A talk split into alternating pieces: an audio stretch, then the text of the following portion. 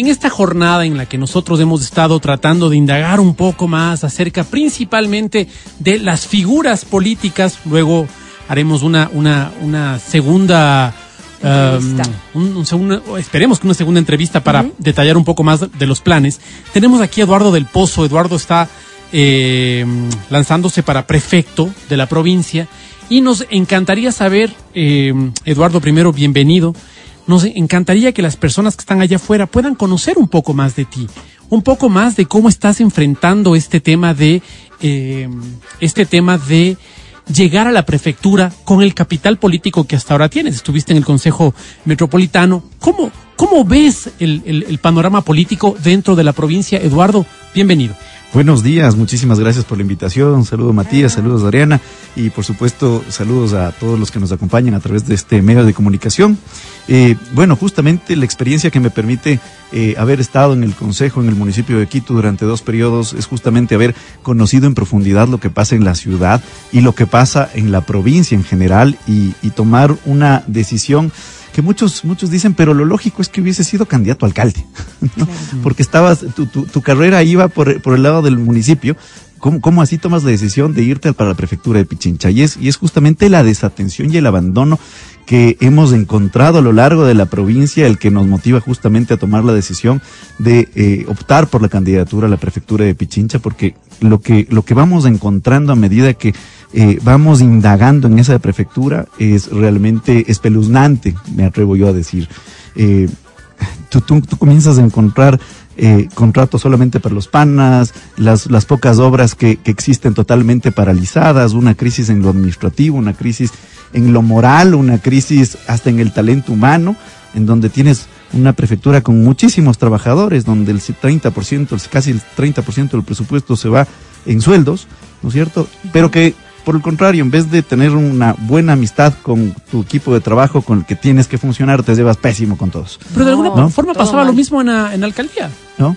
Veintipico de mil funcionarios y tú fuiste concejal en es, esa este época. Es una, este es, este es un, un, un, gran pero, creo que del país en general, donde todos los que llegan a las alcaldías o prefecturas van dejando a su gente ahí, ¿no es cierto? Y van abultando el aparataje estatal. Y eso mm. también pasa en la prefectura, lamentablemente. Y, y, como te digo, ni siquiera es que se llevan bien para poder ejecutar bien y poder utilizar bien a esa gente que haga su claro, trabajo y, no. y, brinde los servicios que tiene que brindar. De alguna no, forma, sino que hasta se pelea con quienes están trabajando en esa prefectura. De alguna o sea, forma están Eduardo, en una crisis gigantesca en esta prefectura. Claro, de alguna forma siendo un poco abogado del diablo podría decirte, oye, lo mismo pasa en alcaldía y tú estuviste en dos periodos. Así ¿Qué es. hiciste para que eso cambie? Así es. Bueno, lo que hacen los concejales es legislar y fiscalizar. Ok. ¿No es cierto? Y, y bajo esa lógica, pues uno presenta ordenanzas uh -huh. que son la normativa de la ciudad que permite justamente ir generando las reglas y fiscaliza, que significa es ponerle ojo al alcalde a que ejecute bien los presupuestos, a que no meta la mano al bolsillo de la okay. gente, a que no, eh, a, a que ejecuten bien las obras. ¿no es cierto? Y creo que lo hemos hecho muy bien desde mi perspectiva. Obviamente la gente dice, bueno, pero es que, ¿por qué no han hecho obras? Porque los concejales no hacemos obras, hacemos ordenanzas, okay, okay. ¿no? L los culpables, entre comillas, de que eh, no existan vías asfaltadas en las calles de la ciudad, pues evidentemente son los alcaldes, quien hay dos instancias, ¿no es cierto? Eh, lo mismo que en la Asamblea Nacional. El presidente de la República, ¿no es cierto?, es el que ejecuta los recursos y la Asamblea Nacional es la que hace las normas. En el municipio es lo mismo. El municipio, por ejemplo, tiene un alcalde que es con sus secretarios, sus gerentes de empresas públicas, los que hacen las obras, y el consejo es el que lo norma, el que lo fiscaliza, el Sí, que Eduardo. hace las ordenanzas. Entonces, el haber estado ahí te permite también tener muchísima experiencia y haber aprendido de buenos gestores y de malos y pésimos gestores, de aquellos ejemplos que definitivamente hay que coger y botar al tacho de la basura y no replicar, ¿no es cierto? Y esa experiencia justamente, ¿no es cierto?, es la que te permite, nos permite llegar ahora y decir, ok, nosotros en esa prefectura sí tenemos claro lo que hay que hacer, cómo vamos a rescatar esa provincia que se encuentra en crisis, que está en franco abandono, y ponerla a funcionar, poner a que verdaderamente empiece a brindar los servicios que se necesitan, principalmente en la ruralidad y en toda la provincia. Porque donde tú ves, no existen obras, donde tú preguntas, ¿qué ha hecho la prefectura?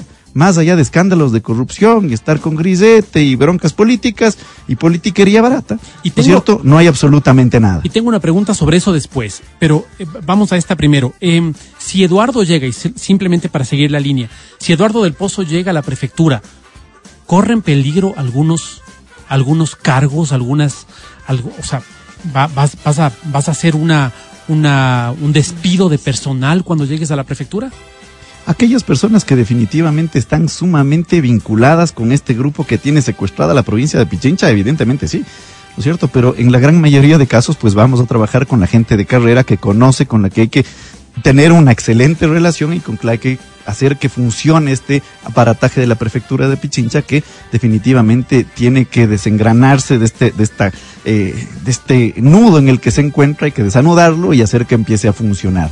Pero ahí sí vamos a trabajar con gente honesta, gente buena, gente sana, gente que quiera la provincia, porque esta provincia lamentablemente ha caído en crisis más profunda los últimos cuatro, pero ha estado abandonada los últimos 16. No hemos tenido buenos prefectos los últimos 16 años. Yo me atrevo a decir que el último buen prefecto que hemos tenido en esta provincia ha sido Federico Pérez. Ok, tú dices, eh, Eduardo, que si tú llegas a la que bueno en esta en esta en esta en este análisis que haces sobre la, la, situación de Pichincha has encontrado muchas irregularidades por parte de quien ha estado gobernando la prefectura eh, alguna cosa buena tendrá. Y aquí viene la pregunta con trampa. ¿Encuentras cosas positivas en esta gestión, en la gestión de Paola Pavón, Eduardo? Muy, muy, muy, muy, muy, muy pocas. Muy, muy pocas. Mm. Muy, muy pocas. Y estas Resalto, por ejemplo, Pichinchumana. ¿Ya? Resalto Pichinchumana, que hace un labor social interesante pero desde en, mi administración, desde que esté en la prefectura, lo que vamos a hacer es darle un, pequeño giro, porque evidentemente eh, ahí se está llevando todos los recursos de la prefectura de Pichincha, y lo que vamos a hacer es fondear eso con cooperación internacional, porque cuando no se está pensando, cuando se despolitiza a estas instituciones, ¿no es cierto? Eh, los, los recursos para obras sociales sí llegan para temas benéficos sí llegan y en grandes proporciones. Entonces vamos a mantener, ¿no es cierto?, con un enfoque mm, distinto a, a, Pichincha Humana, pero evidentemente el resto de, de, aparataje de la institución, pues lo vamos a modificar. Por ejemplo, este eh, Pichincha Comunicaciones, vamos a barrerlo totalmente. El señor Orlando Pérez irá a su casa, el señor Moncayo se irán a su casa, ¿no es cierto? Y vamos a darle otra óptica y otra lógica a lo que es este medio de comunicación, que lo que tiene que dedicarse justamente es a comunicar las cosas positivas. En Pichincha nos falta generar identidad, generar confianza, generar eh, cariño y apropiación a lo que es Pichincha, porque yo a modo de, broma digo, eh, nos sentimos quiteñísimos, ¿no es cierto? Yo me siento súper quiteño, ¿no? Ahora que se vienen las fiestas de Quito, ¿no? Lindísimo, ya huele hasta canelazo, ¿no? Pero, ¿te sientes pichinchano? ¿No? No te suena, ¿no? Es medio forzadón. Y eso pasa porque justamente falta generar identidad, falta generar confianza, falta generar apropiación a lo que es esta provincia. Y ese medio de comunicación que debería ser público, con un enfoque eh, eh, eh, empujando el turismo, empujando el desarrollo, empujando la identidad, tiene que estar enfocado hacia aquello. Y más allá de eso, lo que vamos a hacer es corregir las distorsiones gigantescas que existen en la prefectura, porque hoy por hoy las prioridades es contratar con sus panas, contratar murales cuando existen gigantes necesidades en la provincia. Cuando contrataron, por ejemplo, este mural de más de 500 mil dólares, nos decían a todos los ciudadanos, no tenemos plata para pavimentar las vías de la ruralidad. Y nos impusieron un impuesto de 18 a 22 dólares, ¿no es cierto?, a todos los que tenemos hecho un esfuerzo por tener un vehículo eh, en la provincia de Pichincha. Ese impuesto lo vamos a derogar. ¿Y por qué vamos a derogar este impuesto? No necesariamente porque sobre la plata, no, no pasa como en todas las ciudades, en todas las casas de, quienes habitamos en este lindísimo país, ¿no es cierto? La plaza, la plata casi casi que no nos alcanza. Pero hay que hacer alcanzar. ¿Y sabes cómo se alcanza? Cuando no existe corrupción, la plata se alcanza. ¿no? Y Dios mediante nosotros nos paramos ante la ciudadanía sin grisete. Porque quienes están ahí, lamentablemente, han hecho de la prefectura de Pichincha su, su, su, su alcancía y están por eso desesperados por perder esta prefectura de Pichincha, porque están sintiendo que se les va de las manos, ¿no es cierto? Y están desesperados. Nosotros tenemos el plan para rescatar esa provincia de Pichincha con transparencia, con decencia, y así hacer obras, hacer que, por ejemplo, las grandes vías que interconectan a Pichincha con otras provincias, ¿no es cierto?, como la de Esmeraldas, ¿no es cierto? Como eh, las vías de la costa, verdaderamente funcionen, verdaderamente tengan mantenimiento. Y ahí no hay que tenerle miedo ni recelo a la inversión privada para hacer que estas vías eh, estén funcionales, ¿no? Eduardo, ya nos contarás oportunamente, perdón que me sume y te salude muy atentamente, ya nos contarás oportunamente a profundidad este tema vial que podría parecer que es la actividad y tarea principal que tiene la prefectura. Aparentemente así es esto y que tendría que ver con el bienestar de los que curiosamente ponemos prefecto, que somos los quiteños, pero que las actividades que se hacen desde la prefectura no pueden eh, eh, estar en el marco de nuestra ciudad. En fin, todo este relajo que hace que muchos pensemos que ¿Serán necesarias las prefecturas? ¿Será necesario mantener todo este aparataje como ustedes bien analizaban hace un rato? Pero en fin, esas son las reglas del juego, esas son las instituciones que hay. ¿Qué le pasaría a Pichincha, esta provincia tan bonita, de la que efectivamente coincido contigo? Tal vez esa identidad no existe, tal vez no, no hay concepto, no hay criterio de, ah, sí, soy pichinchano. No sé si de otra provincia sí exista, no sé, cuál podría. El Manaba, sí, el Manaba de corazón. Sí, señor, sí, señor. Y probablemente se puede construir. Eh, eh, que no exista es una oportunidad y se pueda construir para beneficio de un montón de cosas. Pero ¿qué le pasaría a esta pichincha si, si vos no ganas? Y perdón que sea más práctico todavía en cuanto a la, a la pregunta. Eh, analicemos a, las posibilidades de que ganen algunos de tus rivales. ¿Qué pasaría en principio con Pichincha, en tu criterio, si es que la actual prefecta es ratificada con, el voto de la gente y, tiene cuatro años más? ¿Cuáles son los riesgos en tu criterio para la provincia si es que Paola Pavón sigue siendo la prefecta? riesgos gigantescos para la provincia de Pichincha. Mira, en términos futbolísticos, porque ahora estamos, estamos en medio mundial. sí, señor. ¿No es cierto? Equipo que funciona, se mantiene. Y equipo que no funciona, se, cambia. ¿No es cierto? ¿Está funcionando la prefectura de Pichincha? La pregunta es, es, clara y evidente, la respuesta es clara y evidente. Quienes nos escuchan este rato dirán absolutamente y con total certeza no, no funciona. Está paralizada, no hay obras, existen eh, escándalos de corrupción por donde quiera que ves, donde topa sale pus, contrato solamente para los panas, sus prioridades son los murales en vez de las vías, en vez de los, los, proyectos sociales, ¿no es cierto? Realmente es una prefectura que lo único que ha upado es al caos, a la politiquería, a la paralización, porque inclusive en las paralizaciones de octubre y en la de junio de este año, ella fue la señora desde la prefectura, utilizando incluso hasta recursos públicos, actor principal que promovía las paralizaciones y promovía el caos en el país. Eso realmente consterna y debe, debe ser objeto de crítica radical para que eso no se replique y no vuelva a suceder. Que los ciudadanos nos vamos acostumbrando. Entonces yo tengo la idea, eh, no positiva, de que la gente puede decir, no, ya gane quien gane al final. Hay tanta lejanía respecto de esa institución, de esa autoridad, que no, eh, no hay mayor preocupación y muchos podrían pensar que lo que suceda no le va a afectar en su día a día. Por eso te hago la pregunta de esta manera, porque me parece que es importante que nosotros los ciudadanos como que abramos los ojos frente a la posibilidad de qué puede suceder eh, eh, para bien y para mal para mal en tu lógica, y, en esto quiero ser bien claro, ¿qué pasaría si es que la prefectura la gana, por ejemplo, el candidato Churuchumbi de Pachacutic? Chuta.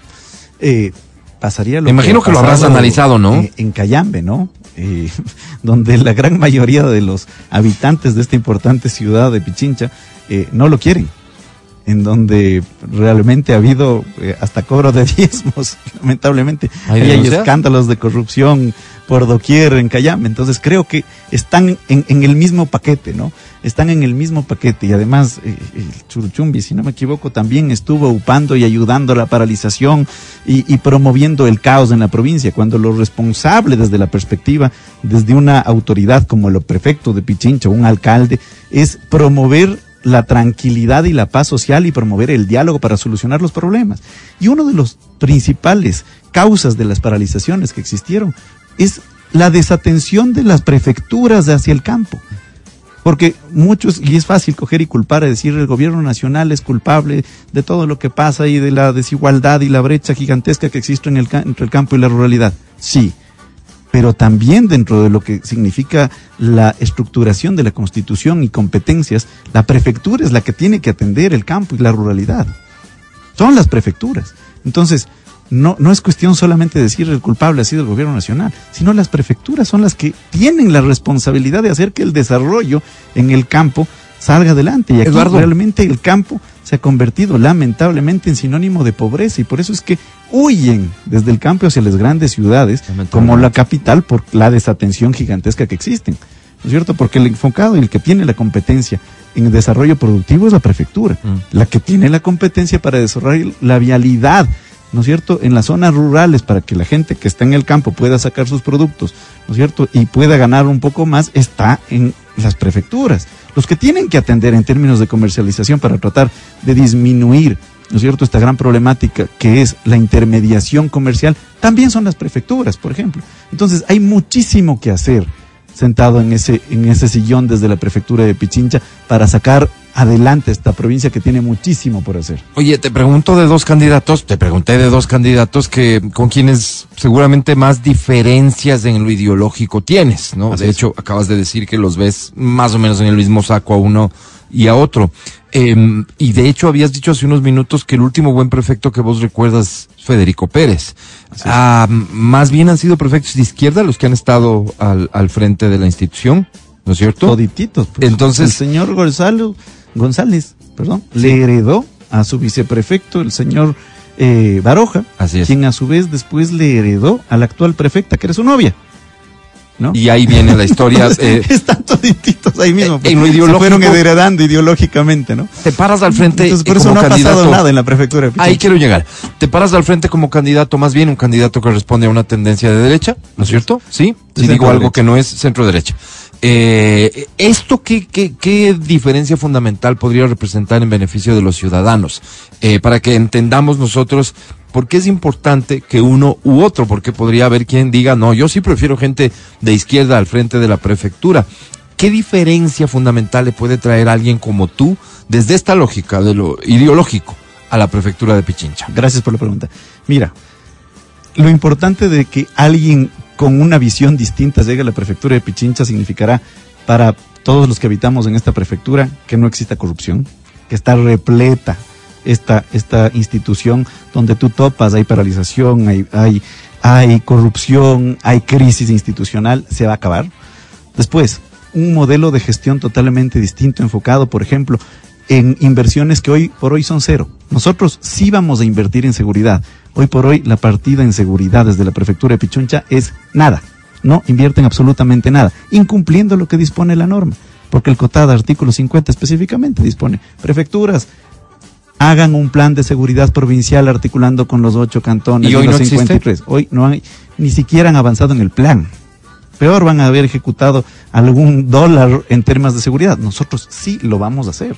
Porque no podemos hablar de productividad, de desarrollo, si es que lo primero que sentimos es temor de estar caminando por las calles. Y no podemos invertir en ningún negocio si es que tenemos miedo a hacerlo. Entonces, la seguridad es uno de nuestros ejes principales. Después, nosotros no tenemos miedo, ¿no es cierto? Ni siquiera recelo de trabajar con la empresa privada para poder impulsar el desarrollo de la provincia. ¿no? El presupuesto de la prefectura es sumamente corto, es sumamente escaso como para pensar que solamente se puede hacer con los recursos que se tiene en la prefectura. Hay que trabajar con el sector privado para construir vías que solucionen grandes problemas en la provincia de Pichincha. Vamos, por ejemplo, la vía Calacalil Independencia le han cambiado de nombre, ahora se llama Mitad del Mundo Río Blanco. ¿ya? Ah, le cambiaron de nombre. Claro, para, para hacerle distinta, ¿no? Entonces, esta vía está en un franco deterioro, lleno de baches, lleno, lleno de, de huecos, sin señalización. ¿Cuál es una solución específica para esta Ahí hay que invertir con el sector privado y nosotros vamos a ampliar a cuatro carriles, ¿cierto? Y vamos a construir una vía, ah, un bypass en Nanegalito y una vía que va desde Pedro Vicente Maldonado hacia la Sexta, ¿no es cierto? Y esa vía que está cerquita en Nanegalito, solamente todo este tramo que te estoy hablando, eh, nos reduciría cerca de 40 minutos en el traslado de Esmeraldas hacia Pichincha, en donde tenemos un puerto en Esmeraldas, un puerto que tiene que ser el puerto natural de Pichincha para exportar los productos que generamos en la provincia hacia el mundo entero y hacer que ese puerto funcione, algo que seguramente no les gustará a algunos personajes en Guayaquil, pero no importa, porque así es la lógica y tiene que funcionar. En Ese beneficio de Pichincha. Tiene que funcionar para el Ecuador entero, pero para Pichincha que es lógicamente tiene que convertirse en nuestro puerto. ¿no? A través de esa vía. Y no solamente aquello, sino que en términos de vialidad, que tenemos un plan súper agresivo, tenemos la vía Joamindo, que conectará el sur de la ciudad con esta vía, eh, que es sumamente importante. Tenemos la, la LOAC Santo Domingo, que es la vía de la muerte también, ¿no? Sí. Que tiene problemas jurídicos gigantescos y que ni siquiera señalización tiene. Pasas de cuatro carriles a dos o a uno, eh, con llenos de neblina por la topografía en la zona, causando graves accidentes. Promedio cinco accidentes diarios en esta zona. Entonces, ahí por lo menos hay que avanzar en señalización, más allá de la ampliación, ¿no es cierto? Pero hay que poner mano dura y mano firme con liderazgo para ir corrigiendo esos problemas, ¿no es cierto? La vía que un- une los dos valles, ¿no? Que es la, La- Intervalles. tiene que ampliarse. Sí. Ahí hay un peaje. Ese peaje, ¿no? Le sirve para, para tapar y poner, cubrir los baches. La idea de los peajes, ¿no es cierto? Es justamente que signifique el retorno de la inversión del privado para hacer obras. Entonces, donde exista peaje es porque tiene que haber una vía ampliada, ¿no es cierto? Y nosotros lo vamos a hacer, la vía Intervalles, sí vamos a tener el peaje. Hoy- hoy pero para es- ampliarla, Sí. para que sirva de interconexión entre los dos valles, pues, ¿no? Eficiente. Entonces, Hoy, esa, hoy esa vía es eh, administrada por la propia prefectura. El dinero que se recauda en, en el peaje va a las arcas de Va a la, caja prefectura. chica de la prefectura. y con eso se mantiene su- en el estado en que la vemos a esa vía. Exactamente. Ok. Eduardo, Exactamente. Eduardo, tengo una pregunta. Tú dices que una de las eh, diferencias eh, ideológicas es que la izquierda es corrupta. Entonces aquí me nacen dos preguntas. ¿La derecha no es No corrupta? todas, ¿no? ¿no? No todas las izquierdas, esta en particular. Ok. La que está en la prefectura en este instante, donde topas, sale pus y te puedo poner ejemplos concretos. Es de decir, aquello. que tampoco toda la derecha no es corrupta. Sí, evidentemente. No, no, no, no. Ok. Esto ya depende del personaje, evidentemente. Y del arca abierta, ¿no es cierto? En el arca abierta justo Además. peca. ¿Cómo hacemos, Eduardo, para que no exista la corrupción? ¿Cómo hacemos para erradicar la corrupción? Porque como ciudadano te digo, los políticos que se sientan donde tú estás, todos combaten la corrupción. Llegan a ocupar sus Dicen por cargos. lo menos. O por lo menos dicen, exacto, llegan a ocupar sus cargos y empiezan a sonar los casos de corrupción, tal vez porque no todo pasa por ellos. ¿Cómo hacer para combatir realmente la corrupción desde la prefectura? Se pueden generar políticas públicas que ayuden a acabar con este problema social que tiene el país en general, ¿no? Es un problema no, no, no solamente de personas puntuales, donde sí existen casos como los que he mencionado, ¿no es cierto? Pero efectivamente ya es un tema que se ha generalizado en el país, en donde se tiene que generar políticas públicas para ir disminuyendo. Una de ellas es la transparencia, es la apertura, el gobierno abierto, por ejemplo, es una de aquellas, ¿no? En donde tú en este instante te metes a la página de la prefectura de Pichincha o a de las sus empresas públicas y es dificilísimo encontrar quienes trabajan ahí, cuánto gastan en estos presupuestos, cuáles son su planificación, casi casi que no existe esa información. Te metes a la página de Pichincha Comunicaciones, ¿no? Y no están los valores de sus contratos, a quién contratan, cómo contratan, no hay nada. Cuando la ley de transparencia te exige que tengas portales para que la ciudadanía, cualquier persona pueda entrar a ver qué es lo que está sucediendo y cómo están administrando los fondos que los ciudadanos pagamos con nuestros impuestos. Y no hay nada. Lo primerito que hay que hacer es instalar políticas de gobierno abierto y transparencia total en los portales públicos para que la ciudadanía ayude a auditar qué es lo que está pasando. Eso es lo mínimo que debe suceder, aplicar lo que ya dispone la ley. Pero cuando no lo quieren hacer, cuando solamente quieren contratar con sus panas, con el señor Rewes, donde tienen más de cuatro o cinco contratos, no solo es el del mural, ¿no? Ojo, el del mural de 500 mil dólares es uno, pero tienen como cuatro contratos hechos con el señor. Cada año más o menos son 500 mil dólares con el señor. Así de crítico es lo que pasa. Por eso nosotros hablamos de rescatar la provincia Claro, de pero Pichincha. yo, yo veía, por ejemplo, una, un documental acerca de cuál es el sistema de transparencia inglés. Y le preguntaban a un político, oiga, todo está en sus páginas web, exacto. Y cuando hay corrupción, ¿qué hacen? Aquí, o sea, la mejor forma de ocultar la corrupción es poner un árbol en la mitad del bosque. Hay tanta información ahí que sería dificilísimo poder llegar a determinar cuál es un acto de corrupción, porque hay tanta información. Por eso te decía, no creo que solo sea subir la información a la web. ¿Qué otra cosa podría ser? Bueno, primero analizar también el personaje. ¿no? Nosotros tenemos gestión los últimos ocho años en términos del municipio de Quito. y Aquí estamos, parados frente a la ciudadanía. en Te general, miras- te miras de los manos tobillos. abiertos y me miro los tobillos, ¿ve? me alzo la media, sin grisete, ¿no es cierto? Entonces, el antecedente de las personas importa. De qué partido, de dónde proviene, qué es lo que ha hecho, qué es lo que ha dejado de hacer, también importa. Entonces, a la ciudadanía hay que decirle justamente analicen cuáles son los historiales de cada uno en términos de- de transparencia que han, que han hecho, a qué han criticado, ¿no es cierto? En mi caso he criticado fuertemente y hasta votado alcaldes, ¿no es cierto? Cuando han demostrado claramente que han metido las manos en el bolsillo de la ciudadanía y de la ciudad. Eduardo, Entonces eh, hay, que, hay que estar convencido de que la transparencia es uno de los primeros ejes. creería yo que eh, no hay conciencia, insisto en mi discurso, cansón tal vez a ratos, pero no hay conciencia. Y por eso te hago esta pregunta, la final en nuestra plática el día de hoy. A los ciudadanos de Quito, de Quito, nuestros problemas es el tráfico, por ejemplo, una hora 25 minutos de Tumbaco a Quito el día de hoy. Una serie de decisiones desafortunadas, ¿no? Por la vía interoceánica, así la conocía yo. Una hora 25 minutos. Ese es mi problema, ¿verdad? Es mi problema como ciudadano. Eh, el mal estado de las, de las vías, los servicios públicos, no son competencia de la prefectura. Esos son mis problemas los que me aquejan. Creo que cuando vamos a las urnas a elegir un prefecto, lo hacemos, y por eso insisto en el criterio, sin conciencia de cómo me va a beneficiar a mí como quiteño, como ciudadano de esta ciudad, el prefecto que, que pongamos ahí. Mira. ¿Qué nos dirías a nosotros los quiteños, a los que vemos tan lejana la gestión del prefecto? ¿De qué manera a mí me beneficiaría que la decisión de elegir a un prefecto sea la correcta? En este caso, en tu lógica, que seas tú, Eduardo. Te voy a poner un- un, ejemplo concreto ya que estás hablando de las vías.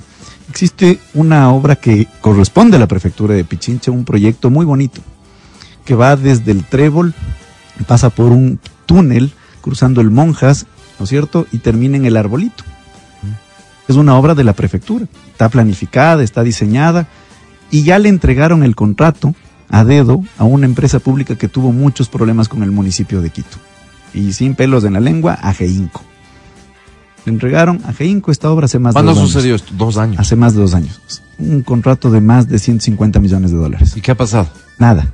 No han construido un centímetro de vía. Y no es la única vía que tiene esta problemática. La troncal metropolitana es igualita. Le entregaron a una empresa venezolana con cero experiencia en construcciones de vías. ¿Y sabes cuánto ha avanzado? Nada. Oye, Geinco ya cobró. Nada. ¿No? Es una alianza público-privada, pero no ha avanzado nada. No, no han desembolsado un solo centavo. Pero no ha avanzado nada. Y lo crítico es eso. Pues por contratar Claro, con claro. los panas no avanza la provincia. Entonces, ¿cómo rescatamos a Pichincha? Racionalizando las cosas. Entonces, nosotros vamos a hacer, sí, ese proyecto, pero llegando, vamos a dar de baja jurídicamente ese contrato, vamos a modificar, porque hemos conversado con gente del BID, para incluir algo que es fundamental en términos de vialidad. Porque esta vía va a solucionar muchísimos problemas de la conectividad que existe entre el Valle de los Chillos, Rumiñahui y con Quito Que es un caos. que es un caos. Correctamente. Entonces, ahí qué es lo que se tiene que hacer? Modificar e incluir en ese proyecto un carril exclusivo para transporte público. Porque hay que pensar que todos los ciudadanos que vienen de este importante sector de la provincia, porque no es solo Rumiñahui, sino Mejía, Valle de los Chillos, que es parte de Quito también, tienen que subir en transporte público, interconectarse en el Parque El Arbolito con la estación del metro. ¿Ya? Mira qué interesante lo que podemos hacer cuando se, se coordina, cuando tiene un- se tiene que tener una visión de provincia integral. Oye, no pero son para eso necesitarías aislados, tener ¿no? buena relación con quien esté en la alcaldía. Pero lo vamos a hacer independientemente de quién gane, ojalá sea eh, una mujer como Luz Elena. ¿no?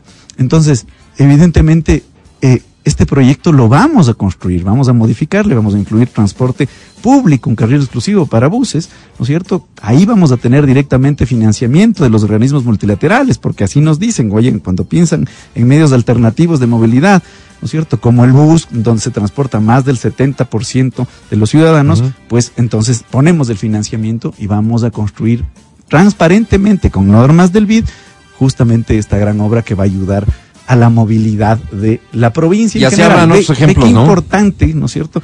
Que exista no solamente transparencia, sino visión de lo que se tiene que hacer en la provincia y cómo desde la prefectura se puede ayudar a la movilidad de la ciudad. Y te he dado un ejemplo. Ajá. Y, te dado digo, y así habrán ejemplo. muchos otros. Y así hay muchísimos más, ¿no es cierto? Entonces, lo que se necesita es tener visión, saber qué es lo que hay que hacer, tener experiencia para no llegar a improvisar. Y nosotros mediana, modestamente la tenemos, porque algo hemos aprendido durante estos dos años de gestión, eh, dos periodos de gestión, y pues estamos predispuestos a poner nuestro contingente, capacidad, ganas, esfuerzo, empeño para rescatar esta provincia de Pichincha que está secuestrada, porque lo que han hecho es solamente contratar entre ese grupito de amigos y enraizarse, ¿no es cierto? Y la verdad es que no nos merecemos esto. Como provincia de Pichincha necesitamos reencauzar los presupuestos, reencauzar una visión, buscar identidad, invertir en seguridad, invertir en el desarrollo de la provincia, invertir en vialidad, hacer que la provincia funcione y que recuperemos ese cariño por sentirnos pichinchanos que hoy por hoy no existe casi casi. Y tenemos que volver a ser una provincia estelar a nivel del Ecuador. Porque Quito sí, es la capital, muy bien, pero y la provincia de Pichincha ha quedado en franco abandono y nosotros queremos rescatarla. Muy y bien. tenemos esa planificación, ese plan para hacerlo y el pedido a la ciudadanía es que lo hagamos juntos, porque solitos no podemos. Tenemos que todos subirnos en este barco para rescatar esta provincia y hacer que funcione. Oye, nos volveremos a encontrar en el transcurso de la campaña para profundizar en la propuesta. Eduardo. Encantadísimo, siempre Gracias por tu órdenes. presencia hoy. Encantado, Álvaro. Gracias, Un placer tenerte aquí. órdenes, Mati.